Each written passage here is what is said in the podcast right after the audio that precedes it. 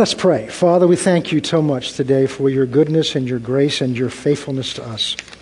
And Lord, we want your presence here. We need your presence here. It's your presence that changes our lives.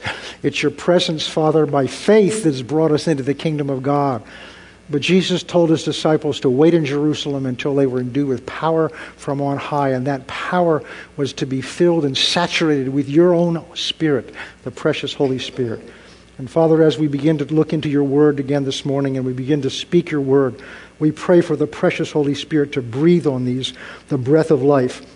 Jesus said about this, his word, that his words are spirit and they're life. And Father, we don't come here just to learn more information, but we come here to be changed, to be challenged, and to be changed by your spirit.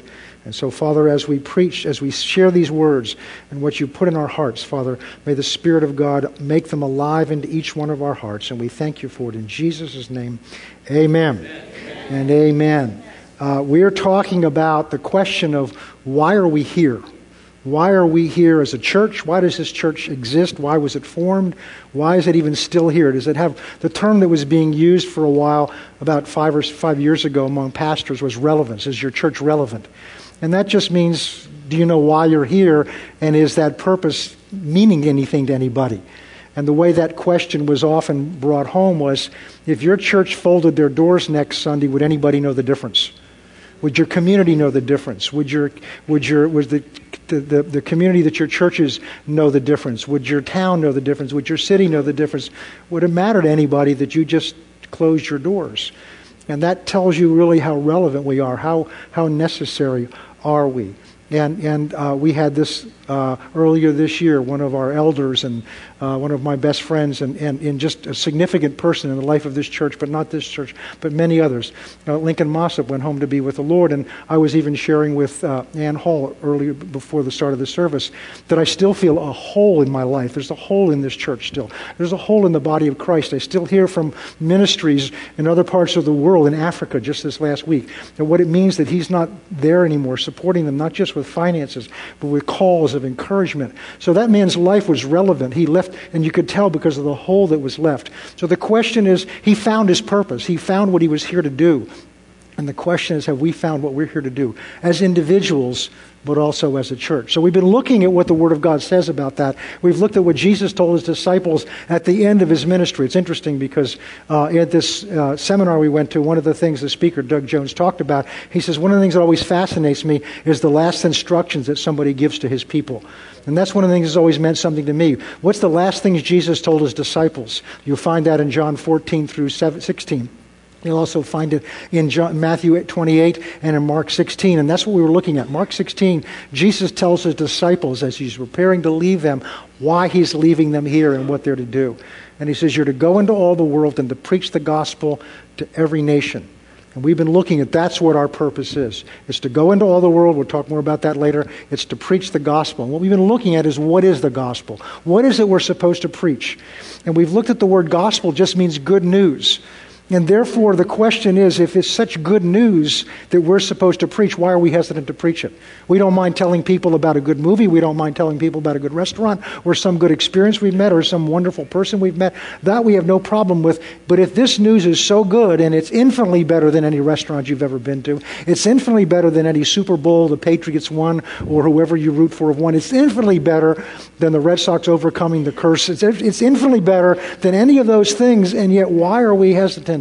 And so shy. And maybe the question is we really haven't seen what's so good about the good news. And if we've seen it at some point, maybe we've lost track of what it is. So that's what we've been looking at.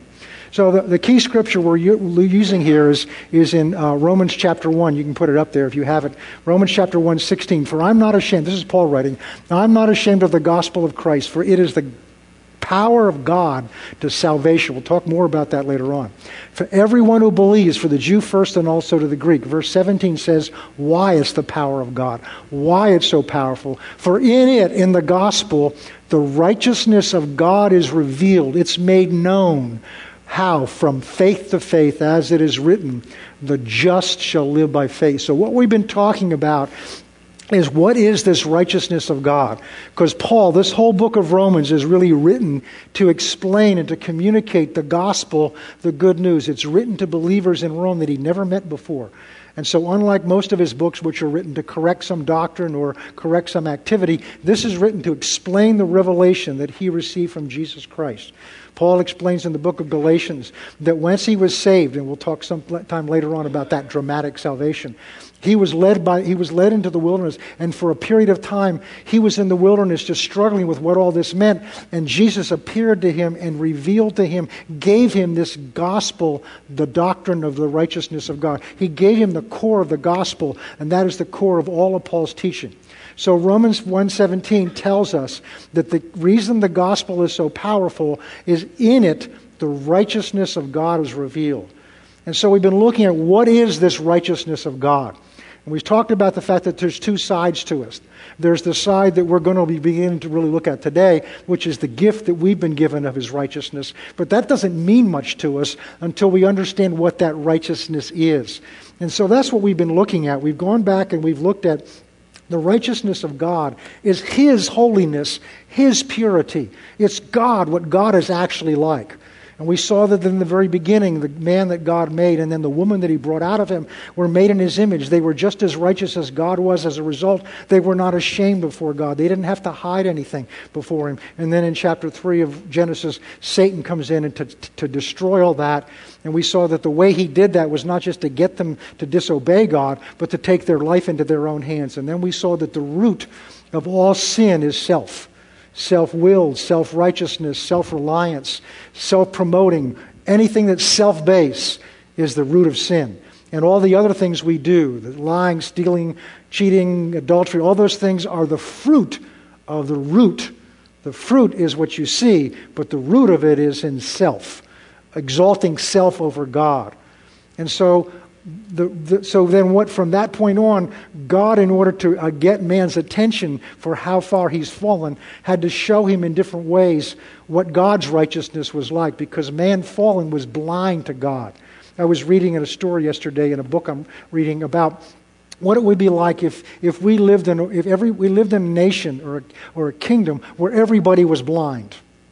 Nobody had ever seen in their life. And try to describe what light is to them they have no concept of it.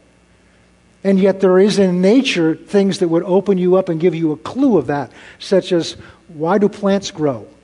Uh, why do I feel warm on some days and I don't feel warm on other days? So there are clues out there that there's light, but nobody can see it. And once man fell, once Adam and Eve sinned and broke that relationship with God, they were plunged into a darkness and could therefore could not spiritually see God anymore. And ever since that time, man has been in a spiritual darkness. Talk about God just as people in that kingdom, that mythical kingdom, could talk about light, but it didn't mean anything to them because they never experienced, their senses couldn't experience it.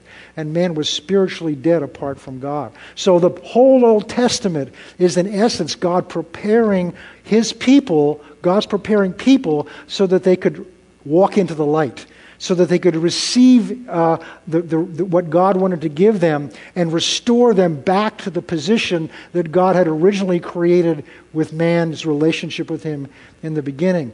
And the, the measure of how far this fall was is how thick your Old Testament is and the hundreds and hundreds of years that it contains. All that God had to do, every step was to prepare man. And we saw in Romans chapter 5, Paul, uh, Paul talks there about from, from Adam sin until Moses receiving the law, Sin was in the world, man sinned, and therefore there was death because of the wages of sin is death. But man didn't know why he was dying. Man didn't understand what sin was. Why? Because he'd not sinned in the, in the same way that Adam sinned. Adam broke a known commandment.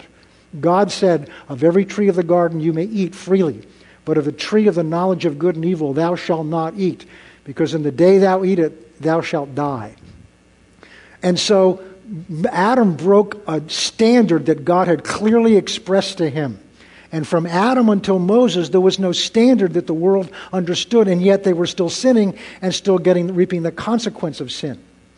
And then we saw that God on Mount Sinai, when he called his people out of Egypt, God came down on Mount Sinai and gave to Moses the Ten Commandments, which was God setting forth his standard of what he requires. So now there's a known standard And then we saw that Jesus takes that standard and brings it to another level in the Sermon on the Mount, Matthew 5, 6, and 7. And Jesus talks about, because the, the, the commandments talk about what you do, your outward deeds, but Jesus talks about them in terms of the heart that's behind them.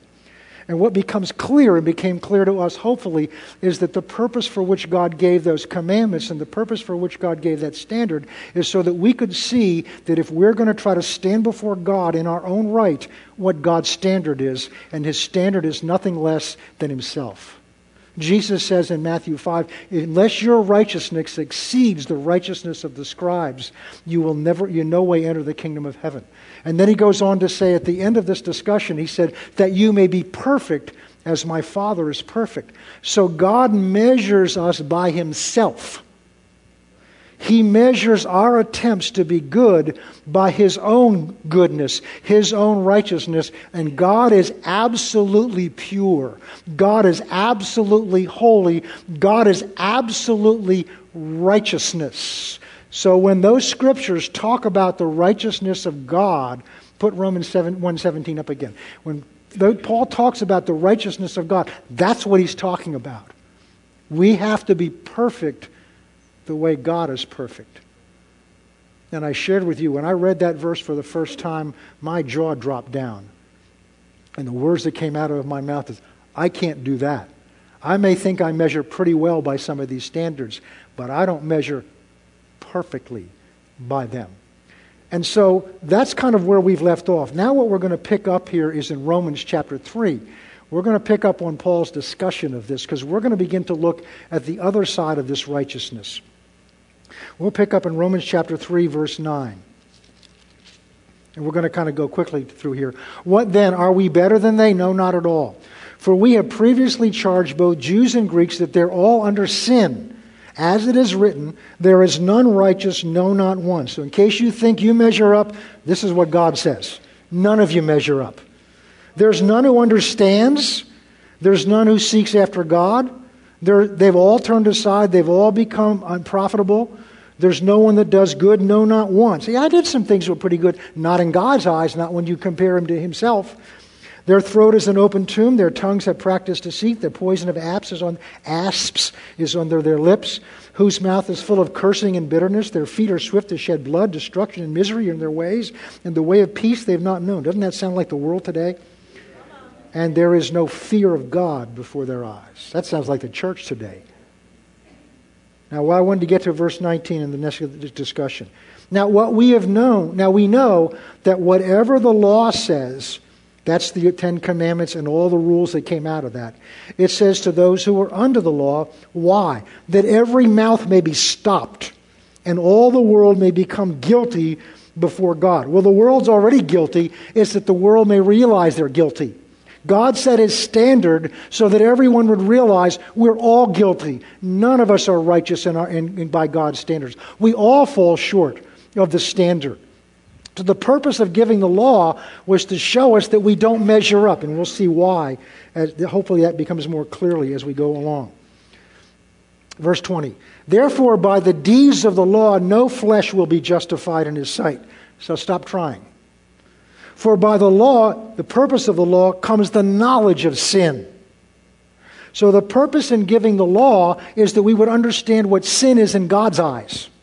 Because again, what we tend to do is to measure sin and righteousness by what's around us. Just like it's interesting because I, as I asked Alan to turn the temperature down up here because I was warm, and now I see some people doing this, and I'm warm, and some of you are doing this. And yet it's the same temperature. My wife and I have this constant, it's not a battle, but it's, it's constant temperature issue. And it's not an issue between us because I let her do what she wants, because I want her to be comfortable. But, you know, she, it, it, she's always turning the heat up, and I'm always turning the heat down. Because the, what, what feels comfortable to her doesn't feel comfortable to me, and yet it's the same temperature. So our tendency is to do that spiritually, is to measure ourselves by what Paul says is we measure ourselves by ourselves. We measure our, where we are by other people around us. And so when I think, when she thinks it's cold and I think it's warm, Science tells us there's a thing called absolute cold. And absolute cold is not what you think is cold or what I think is cold. It's somewhere around 600 degrees below zero. So you can be at 300 below zero and there's still heat there. You just can't feel it because you're measuring it by your 98.6, your body temperature. So anything under, anything under a certain temperature is going to feel cool to you. And yet, science tells us that the, the temperature where all heat is removed is something like 600 plus degrees minus zero. And so there's an absolute cold and there's an absolute righteousness. And you may be pretty close, but you still fall short. And so the purpose of the law was to show us God's standard if we are going to stand before Him on our own. And God wanted to show us give up. There's no way you're ever going to get there. We need it, and this is still the major issue with man. We have such a pride in our flesh that somehow we think we can get there ourselves. We can contribute something. And we're going to see why that doesn't work this morning. So, through the law comes the knowledge of sin, what sin is in God's eyes, not in your eyes or my eyes or even the world's eyes. Verse 21 But now the righteousness of God apart from the law is being revealed, being witnessed by the law and the prophets. This is the turning point. This is where we've talked about there's two sides to righteousness, kind of like a coin has two sides. There's the head and tail sides of a coin. In the same way, there's two sides of the righteousness of God, and we're about to flip the coin over. We're about to talk about the other. This is what this verse does. Because the righteousness of God, but now the righteousness of God apart from the law. The law reveals the first side of the righteousness of God. The law reveals what God requires if we're going to stand before Him on our own. The law reveals what God means by righteousness, and it is nothing short of Himself. But this verse tells us, and this is why it's good news. This verse tells us that there's a, there's a, there's a way to become righteous before God that, that, that the law does not accomplish. But now, the righteousness of God apart from the law under the law, there was a way to become righteous in God's eyes. It's just that you can't do it, and that's to be perfect. But, but Paul's going to re- begin to show us here is the gospel reveals that there's another way to be made righteous in God's eyes that's apart from the law, apart from what he's been talking about in Romans 1, 2, and 3, what we just read to show that under that standard, we all fall short. We all fall short. So, what's going to begin to be revealed is this other method of being made right in God's eyes. You with me so far? Okay. Now, he says here, it's been witnessed by the law and the prophets. In other words, there are elements of this in the Old Testament to prepare us for it. Verse 21. No, verse 22. Even the righteousness of God through faith in Jesus Christ to all and on all who believe, for there's no difference.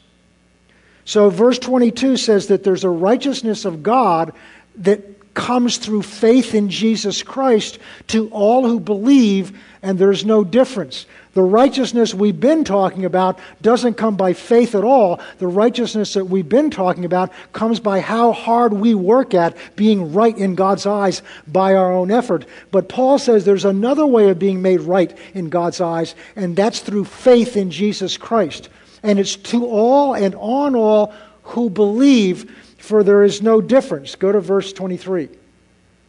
To all who have, for all have sinned and fallen short of the glory of God. So the law teaches us that all of us have sinned. None of us are righteous. None of us can stand before God in our own righteousness under the heat and the light of His own righteousness reflecting on us and comparing us to Him. Because we've all sinned and we've all fallen short of the glory of God. Pastor, where's the good news in that? Go to the next verse. Being justified freely by His grace through redemption that is in Christ Jesus. What we're going to learn is the realization that you fall short of the righteousness of God. The realization, the word the Bible uses is sinner. We don't like to use that word in this day and age. It's not too popular, but that's what it is. The word sin is hamartia, which literally means to miss the mark, to be aiming at something and miss it. And then when the only mark you can hit has got to be the dead bullseye every time, somewhere along the line, I don't care how good an archer you are, you're going to miss the mark. So we've all sinned and fallen short of the glory of God, of the standard of God. And what that does is that qualifies us to receive it by grace.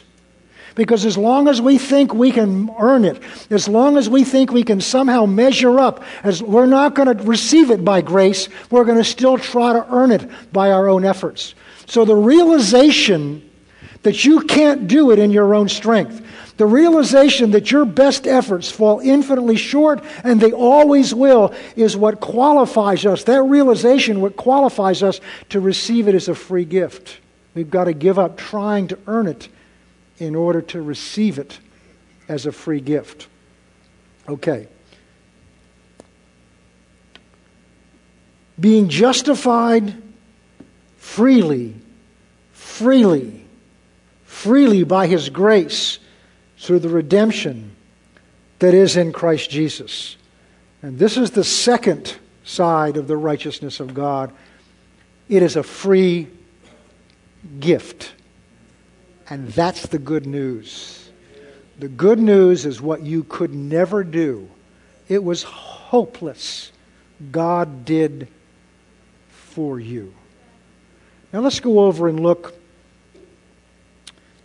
Let's go over and look at Romans chapter 7.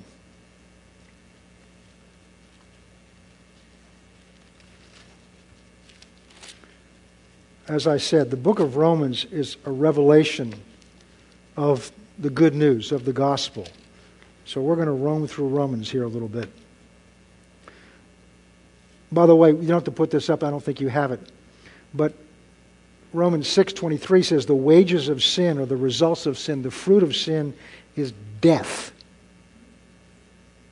spiritual death, but the free gift of God is eternal life in Christ Jesus. Now, the beginning of chapter 7, Paul is trying to explain to them that we, we've died to the law. We're not under the law anymore.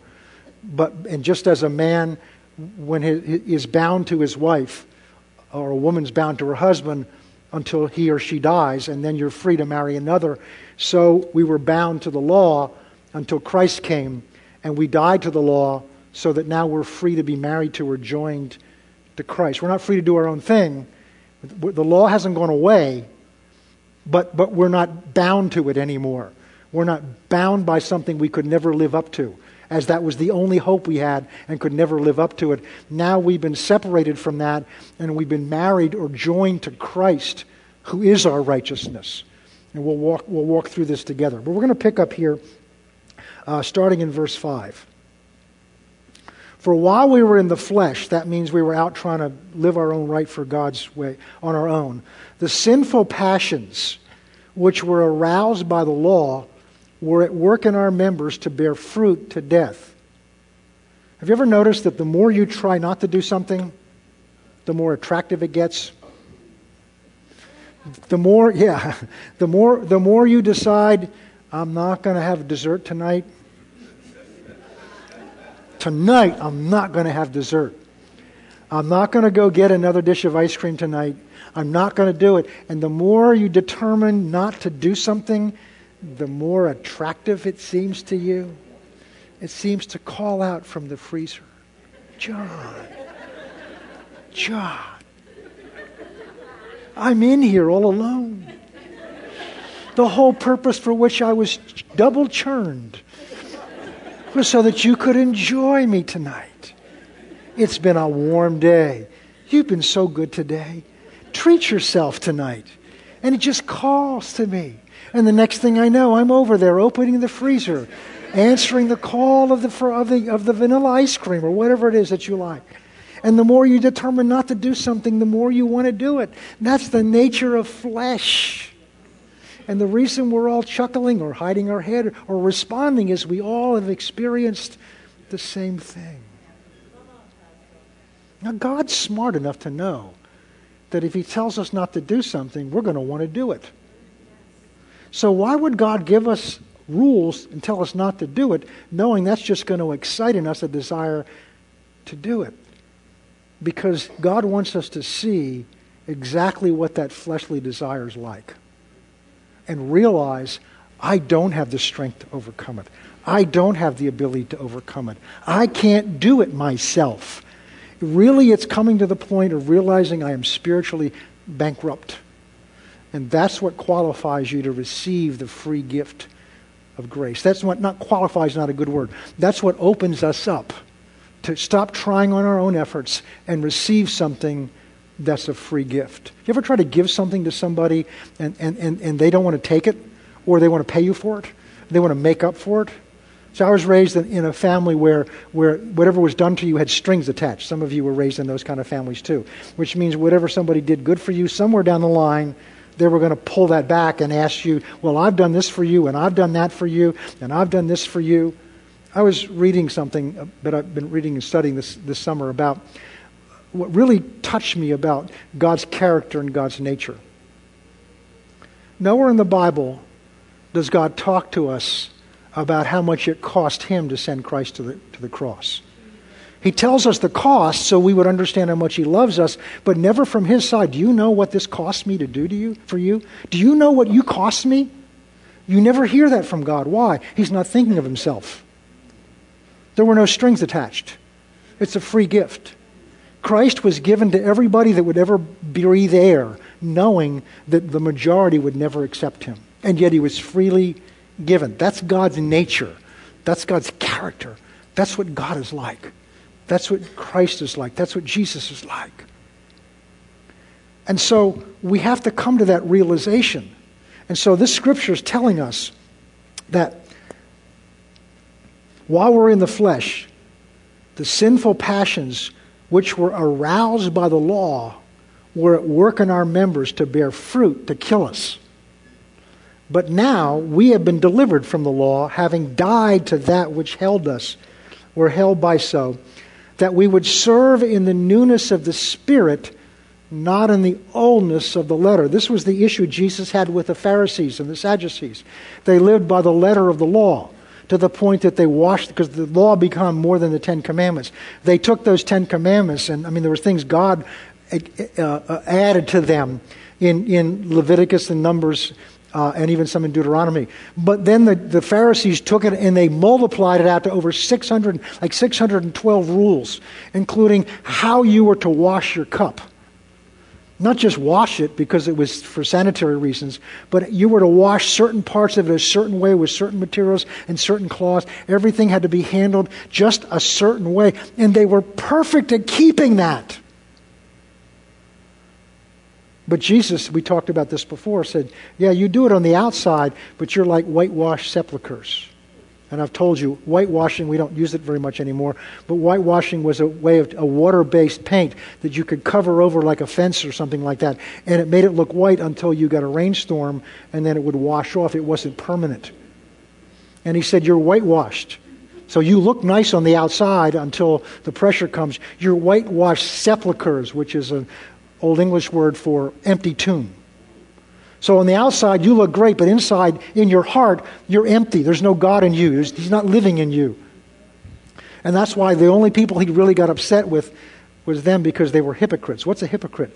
Something that represents one thing on the outside different from what it is on the inside. And they were hypocrites. Okay. So notice he says here that, the, it, that we might serve in the newness of the Spirit, not in the oldness of the letter. The letter is trying to live up to what the law says. And God doesn't want us to try to live up to what the law says. God wants us to live in the newness of the Spirit. Okay, let's move on here. Verse 7 What shall I say then? Is the law sin? Certainly not. See, some want to throw the, some want to throw the law out and say, well, the law doesn't apply anymore, so we're not under the law. No, we're not under the law, but the law hasn't gone away. It's still God's right. God's still just as righteous as he was before Jesus came. The difference is, is once you come to Christ, he puts in you his ability to live it out, but your standing before God is not based on how well you do that. We'll see that as we go along here. Verse 7 What shall we say to these things? Is the law sin? Certainly not. On the contrary, I would not have come to know sin except through the law. For I would not have known covetousness until the, lest the law said, You shall not covet. But sin, taking opportunity by the commandment, produced in me all manner of evil desire. In other words, you can't have any ice cream tonight, makes me want to have it all the more. For apart from the law, sin was dead, but I was alive once without the law. But when the commandment came, sin revived and I died. The commandment, which was to bring life, I found brought death. For sin, taking occasion by the commandment, deceived me, and by the way, it always will deceive you, and by it killed me. Therefore, the law is holy, and the commandment is holy and just and, eh, just and good. Has then that which has become death to me? Certainly not. But sin, that it might appear to be sin, was producing death in me through what is good, so that sin, through the, mechan- through the commandment, might become exceedingly sinful. So stop there a second. What Paul said, because this is kind of convoluted. If you don't go through this slowly and pick it up, but it's worth it, it's worth the effort. So we sing that at the end of that verse, so that sin through the commandment might become exceedingly sinful. The commandment was to show us how sinful we are on our own. Why? Because God wants to look down his nose at us and point his finger at us. If he wanted to do that, he didn't need any commandments. He did it so we would see what we're like in his sight. Not in each other's sight, not in my own sight, so that we could see how we measure up to God on our own. Standing before Him on Judgment Day, before Him the way Adam and Eve did, without my wife there, without your pastor there, just on your own, what you've done standing before God, totally, your life totally naked before Him, what does God see? We're all exceedingly sinful. And the law came to show us that. That was its purpose. That it might lead us to Christ. That it might lead us to realize I'm in trouble. If I've got to stand before God on what I do at all, then I am in serious trouble if His standard is what that law says. Because remember, it's not whether you keep the Ten Commandments during your life, it's whether you keep them perfectly, not just with your deeds, but in your heart and in your thought life. That'll get most of us right there. And we're not going to go back over that. All right. Verse 14. For we know that the law is spiritual, but I am carnal, sold under sin. Now, we ought to be able to relate to the next part of this. For what I'm doing, I don't understand. For what I will to do, that I don't practice. But I hate that I do. What I hate, I do. If then I do what I will not to do, I agree with the law that it's good. Now, most, most theologians believe that at this point, Paul's now talking about his experience as a Christian. Not just before he came to Christ, but his experience as a Christian. Because otherwise, what does this mean to us other than we want to share the good news? Paul's going to talk here about his own struggle to keep the commandments once he's saved. And this ought to, we ought to be able to relate to this also. For then, if I, if I do what I det- will or determine not to do, I agree that the law is good. So when the law says, Thou shalt not covet, but my neighbor's got a brand new car and they're ungodly, they ever go to church, got a promotion, and I just got a pink slip and I go to church and I tithe. Wait a minute, this is something wrong here. I ought to have what he has. That's coveting. And the more I know it's wrong to covet, the more I want to covet. But the fact that I know it's wrong to covet means I know that the law is good. That's what he's saying there. So I know that the law is good, and yet what I find is the more I want to do what the law says, the more I don't do it. Go to the next verse. But now it's no longer I who do it, but it's sin that dwells in me. Go ahead, verse 18. For I know that in me, that is in my flesh, nothing good dwells. For to will is present with me, but how to perform what is good I do not find. Anybody relate to that? The more I know what's, the more I read this and know what God requires, and the more I determine, boy, I heard that today. Boy, I'm, I'm never going to do that again. And the very first thing you do before you get in the parking lot or before you get home. And, and eh, here, have you ever, you know, been reading books or scriptures or hear a message about walking in love? And it just, oh, because God's in you and love is in you, it just stirs up. Oh, I know, I, I'm, I'm determined. I'm going to love my neighbor as myself. I'm going to, I'm going to love everybody and you out of here, out of here. So filled with love. And before you get home, your husband says something to you or your wife says something to you and all of a sudden you find there's an anger in you. You don't even know where it came from. or your kids. I remember one time leaving church, and this is why I wasn't on staff at this time. I was leaving church, and we were going to go out to get something to eat, and we had, I think, two of our kids were still at home. The twins were still at home, and all right, where do you want to go eat? And they started getting into an argument about where we're going to go eat. It's a, it's a meal. You're blessed to go. We're all blessed to be able to go and get a meal. Don't fight over it. And I got so upset at them, I just went straight home. I said, Have a bologna sandwich.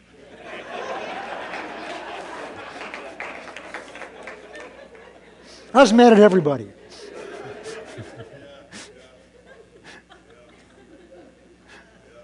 the more you determine to walk in love, the more opportunities you will have to apply what you've determined to do and somewhere along the line, you're going to slip.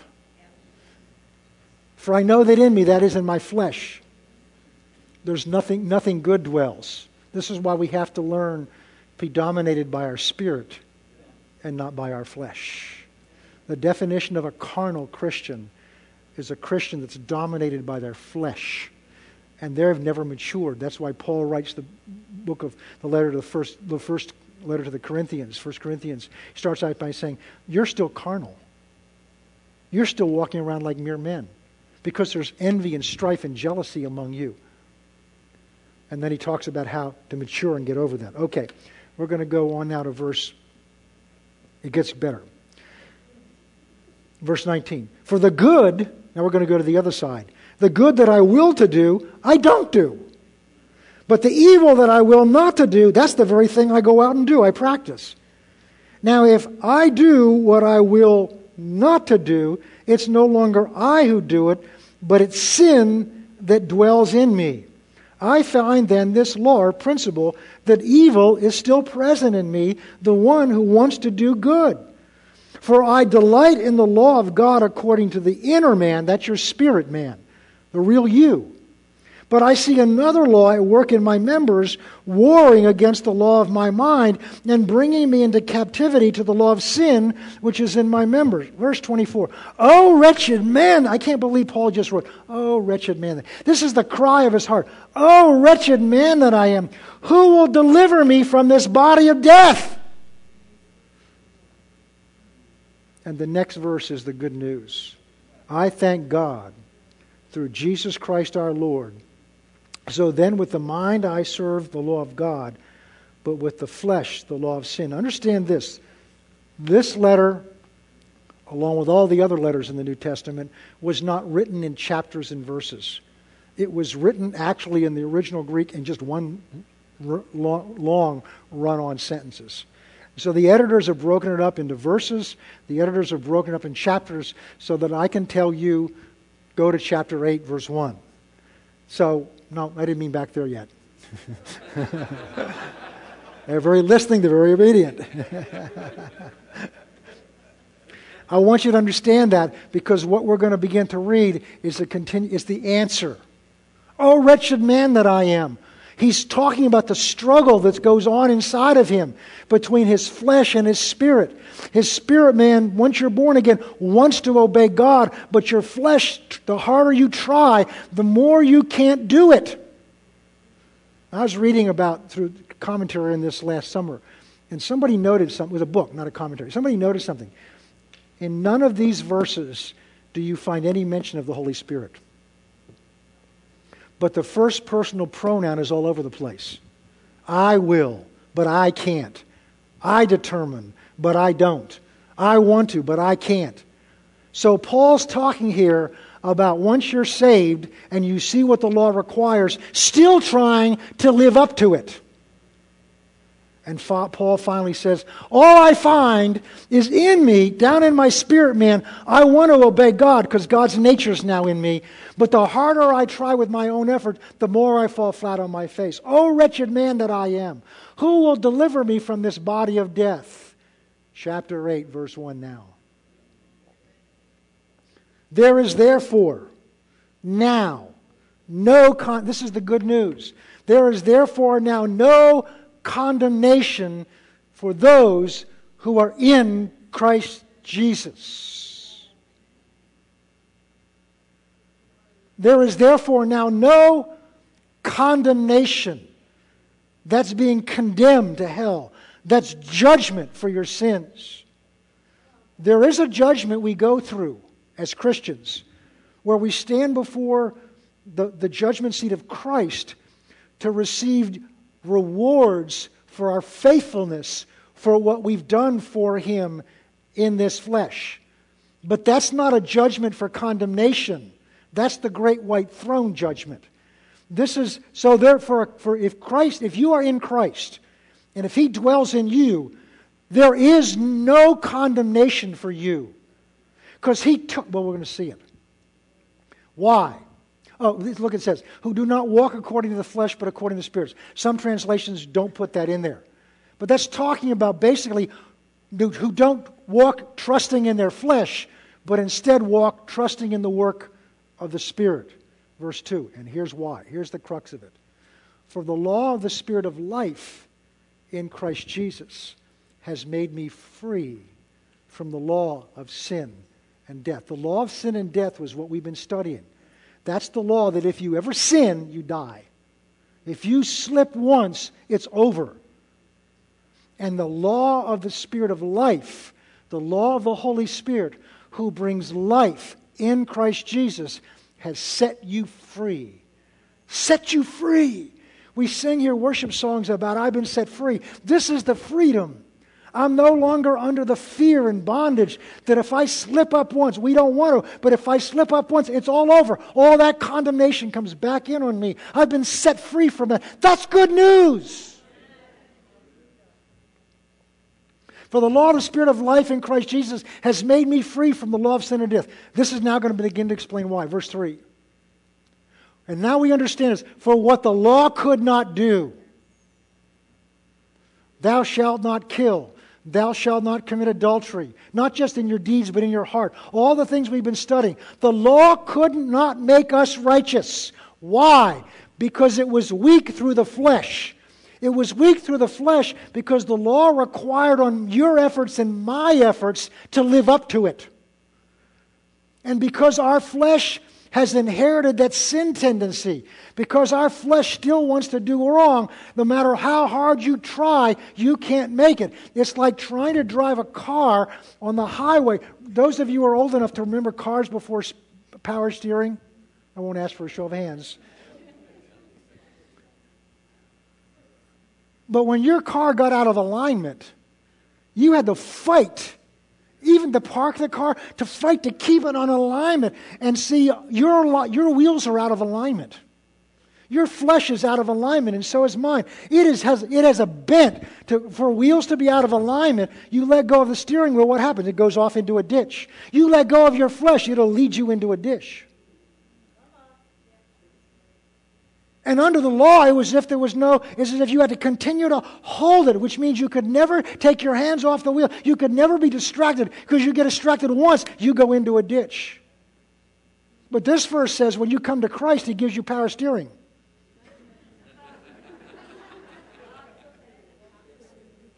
So you can now control I wouldn't suggest you do it, but you can control it with one finger. Why? But you still have to control it. The power steering doesn't control your car for you. The power steering comes along behind, beside you to help you and enable you to do what you know you to do. So, what the law could not do, for it was weak through the flesh, God did. Oh, you didn't get that. What the law couldn't do for you, what you couldn't do, what you couldn't do to make yourself right in God's eyes, God just plain did it for you. God did it. Not we'll do it when you get to heaven. Not we'll do it when you get your life straightened out. What you could not do for yourself, God just plain did it for you. And how did he do it? By sending his own son who came in the likeness of sinful flesh. Don't get hung up in the word likeness. That doesn't mean he didn't come really in the flesh in the likeness of flesh meant his flesh was just a little different than yours. You and I were born with flesh where the wheels were already out of alignment. we were born with that tendency in sin. But Jesus was born, this is why he had to be born of a virgin. He was born, the, the, the human part of him came from Mary. But the other part of him, the father part of him, the mother came from God's own spirit. So his flesh was born without the tendency to sin, and yet it was capable. So every bump in the road, he had to make the decision to keep it straight.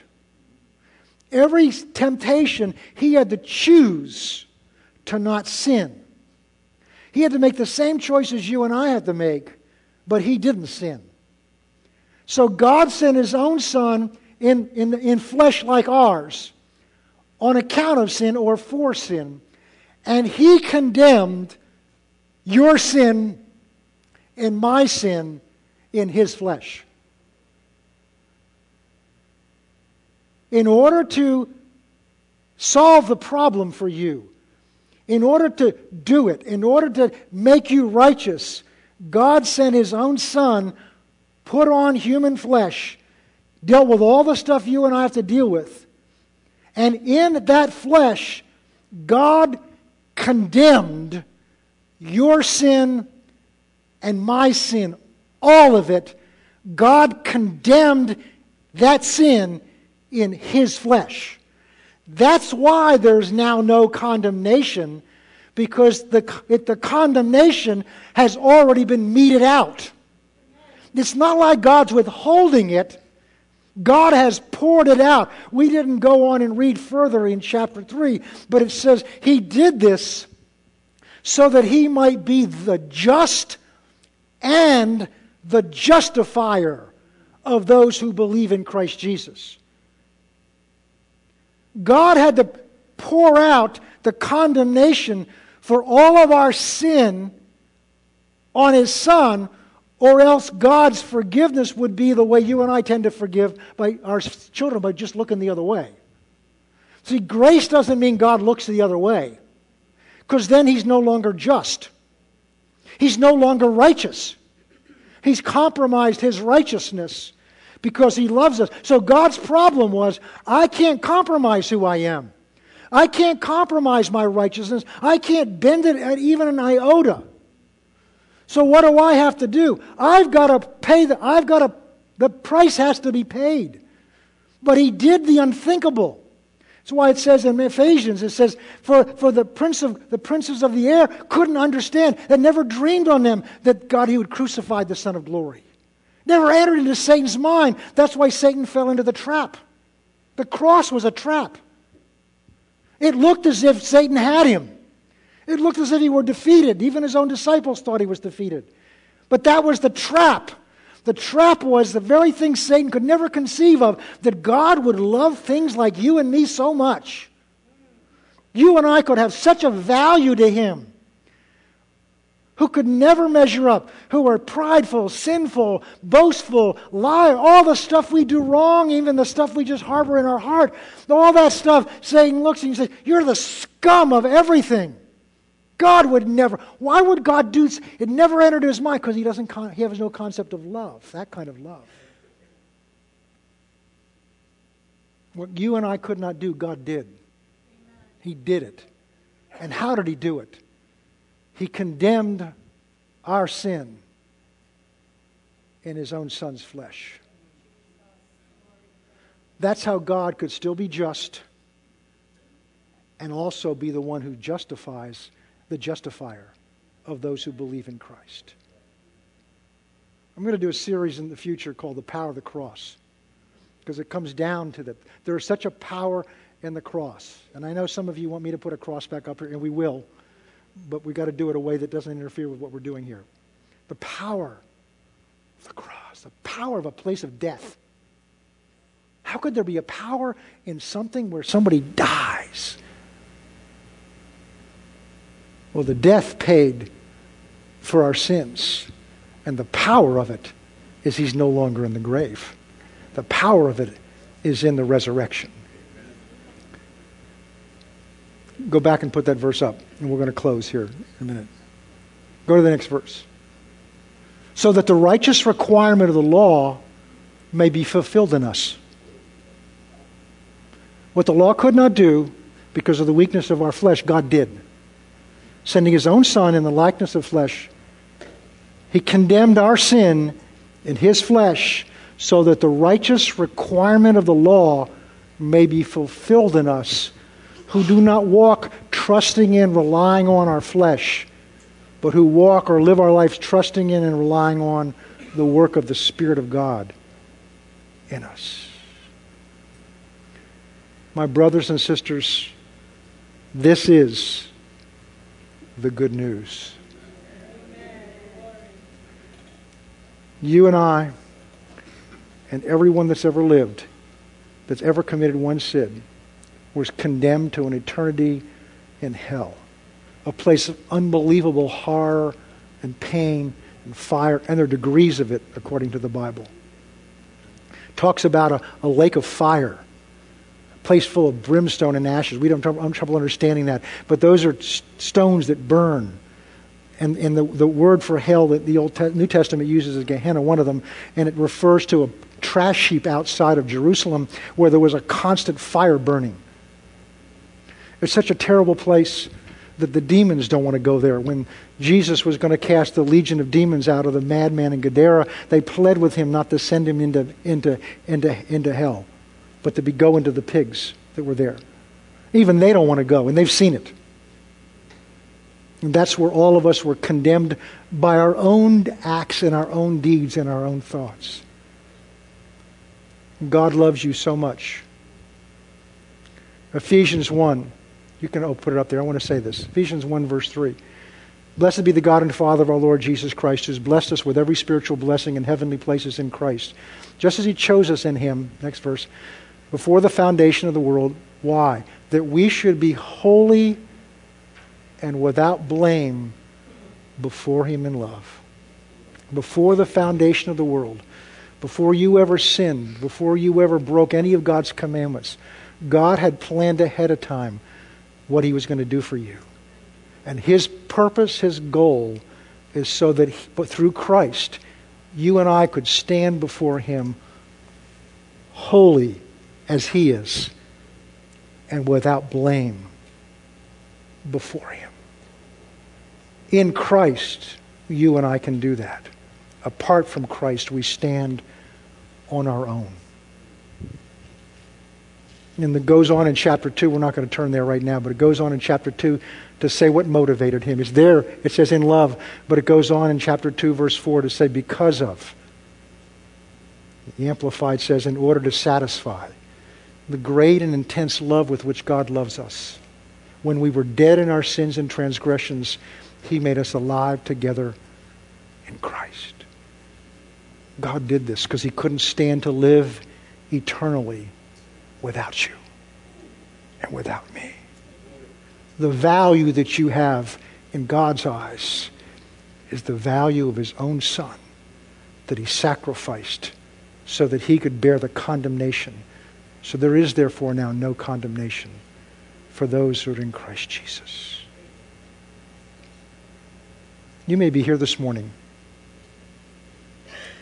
and you may or may not have ever heard this before, but you don't know for sure whether that applies to you.